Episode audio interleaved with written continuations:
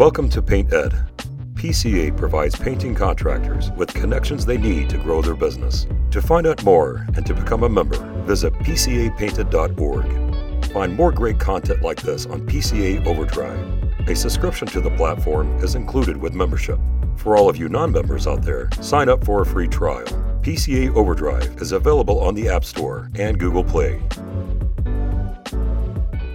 You're watching Contractor Evolution, where we unpack the systems, tactics, and skills you need to take your fast growing contracting business to the next level.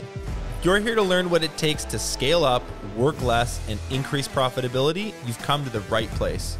Stay tuned to learn what separates the new breed of contractor from the old school, and welcome to your ultimate guide on the business of contracting. Ladies and gentlemen, welcome back to Contractor Evolution. This is your host, Benji, and today I'm going to say a few words about problem solving. A wise man once told me that leaders make problems go away. It's been my experience, and I feel confident assuming it's been yours too, that people are generally much better problem identifiers, problem finders, than they are problem solvers, right? This CRM's reporting sucks. We have no training manuals for our new field staff. Our, our website looks really old and doesn't convert.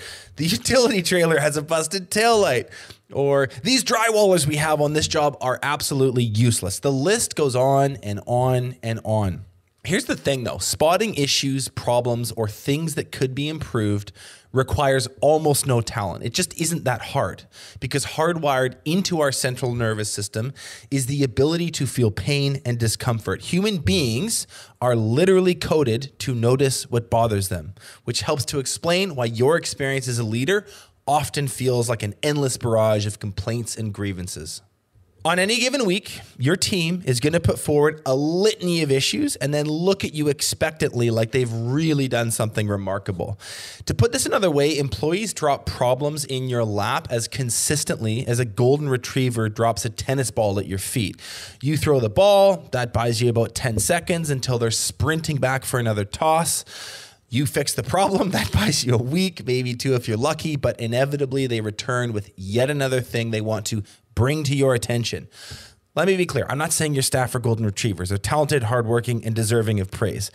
With that out of the way, what I am saying is that the impulse to identify and report issues is very common. It's a dime a dozen. The capacity and intellect to actually solve those problems, however, is extremely rare. And that's why you, more than likely, do most of it for your business. This is a major problem because, as much as you take pride in your ability to lead change and make improvements, there's only one of you. And as your business grows, so does the volume and the complexity of the problems it has to deal with. Things tend towards chaos. The bigger it gets, the messier it gets. That's entropy 101.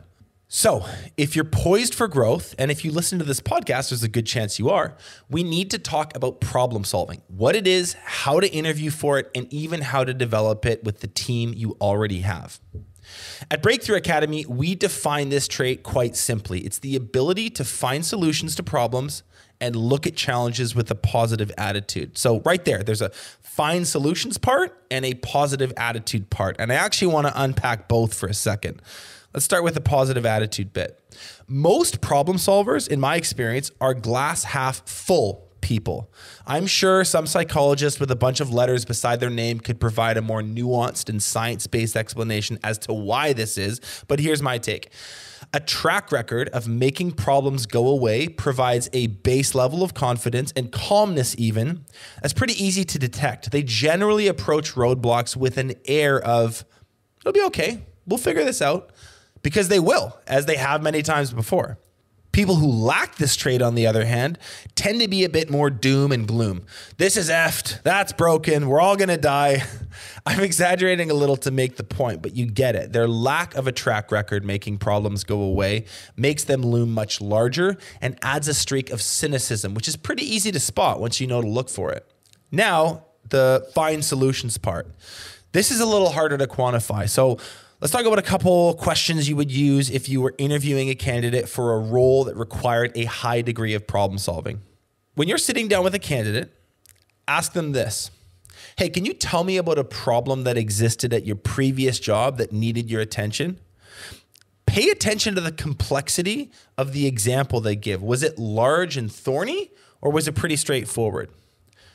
Next, I would ask them, how did you know this was a problem? Why did you know you needed to solve it? And here you're looking for how sharply tuned their spidey sense is. Did they become aware of this issue on their own accord from careful observation and an understanding of the business's needs? Or were they told to go do something by their boss? This will tell you a lot about how proactive they are when it comes to identifying issues. From there, I would ask them this what were the steps you took to solve the problem? And what challenges did you encounter along the way? You could make the case this is the most important question because based on the response, you'll be able to tell how good at completing puzzles they are. You'll be able to tell how deeply and widely they can analyze systems as well as their ability to follow through and implement solutions. A strong example here would be something like this. Just go along with me for a sec. At my last job, employee morale was super low, and as a result, we dealt with pretty significant turnover. Less than half of the people we hired ever hit the one year mark. This was obviously pretty expensive for the business financially, and not to mention, it was just not that fun of a place to work. So, I reflected on some stats to make sure my suspicions were correct, and then I let my employer know this is something I wanted to help fix. So I scheduled some one on one meetings with all the foremen and I took copious notes. Their feedback was really instrumental. Based on the data I gathered and then the qualitative feedback I got from those foremen, it became pretty clear to me that people were leaving not because of compensation or growth opportunities. It was actually a lot simpler than that we provide a fairly complex service, and our staff were leaving because between three and six months or so, many of the new employees still didn't fully understand the process. They didn't feel independent, they didn't feel empowered, but they were all too scared to ask because they figured they were the only ones. And so they were just kind of quietly quitting to go find something else they could feel more confident in, I guess. So I worked with the same foreman to build a pretty simple training program. It included some competency models, some job site checklists, a few how to videos that we actually hosted as private videos on YouTube. Took about a month or two to put together. We then made this part of the onboarding process for new staff and retrained a bunch of existing staff. Few people were kind of reluctant to change, so we did have to exit a couple people a few months down the road. And that was hard, but it was worth it. Okay, now pretend I'm the interviewer again. The last thing you want to ask them is what happened in the end? Was the problem solved? And they would say something like this Yeah, actually, our average retention went from under six months to over two years while I was working there. And our productivity, which we measured using a simple revenue dollars produced metric, went up by 18%. Okay, that there is a problem solver. You ask them for another example or even a few, and they'll likely have them.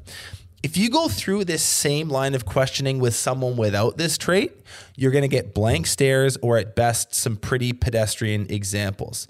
And by the way, the outcome isn't always what you're looking for. What you want to see is the process, their line of thinking, and how they analyze problems. Sometimes they're going to try things and it won't work. That's totally fine too.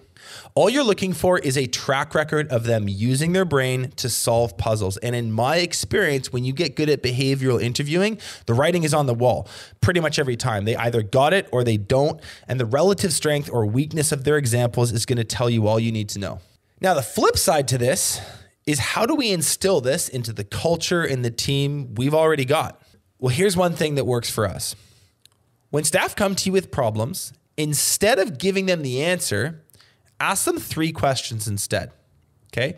The first question is what is the root problem here? Most of the time, they don't even know. They're frustrated, they're venting, and now they're wasting your time too. So, the first step is to help them cut through their own mental noise by pushing some of the critical thinking back on them. Second question In your professional opinion, what are three potential solutions to this problem? Now you're moving them into solutions thinking. It's a weirdly human tendency to linger on suffering and pain. So, in these moments, your job as a leader is just to nudge them out of that spot and instead use their creative energy to start coming up with some options. Not all of them are going to be great. That doesn't matter. The last question you're going to ask is this If I was stuck on a desert island right now and you couldn't reach me, what would you do? You'll be surprised at how often what they come up with is as good or even better than what you would have. And if that's the case, you just say, That sounds awesome. Go do that. Give a man a fish, he'll eat for a day. Teach a man to fish, you'll feed him for a lifetime. This is the same idea. If you're always the go to person when things go wrong, you put a very low ceiling on the learning available to your team and you completely exhaust yourself in the process. So, if you want a decentralized command, like Jocko always talks about, start by outsourcing some of the critical thinking. Now, there's a caveat to all this. None of this works if you tear people down for mistakes. If you want your team to independently make decisions and implement solutions without your involvement, you need to be prepared for them to do it differently than you would and even get it flat out wrong sometimes. And that's okay. But when people are criticized or publicly shamed for trying something that didn't work, they tend not to try it again in the future. Reward the effort and the process, and if you need to, quietly provide some feedback on how they might get a better outcome next time. This is where your evolved leadership is essential. The feeling of having a team member come to you, not simply with an issue, but with a few potential solutions, a nuanced understanding of the problem, and some genuine excitement about solving it, I'm telling you, if you've never had it, it'll bring a tear to your eye. And if you already have this dynamic with your team, consider yourself lucky and cherish those people. I think Paul Akers, one of my favorite guests we've had on the show, says it best. Fix what bugs you, not announce what bugs you, not complain endlessly about what bugs you and then do nothing about it. No, fix what bugs you. Your business is going to need people who fix what bugs them. And that's what I want to leave you with. Problem solvers are way more valuable than problem finders. So this year and beyond, look for them in your external hires and develop them within your team. We'll see you next week. Thanks so much for watching this episode of Contractor Evolution. If you've already subscribed to our channel, consider sharing this episode with another contractor who you think needs to hear it. Painted podcasts are produced by the Painting Contractors Association and are made possible by members and industry partners. To find out more about upcoming education opportunities or for more information about joining PCA, visit pcapainted.org.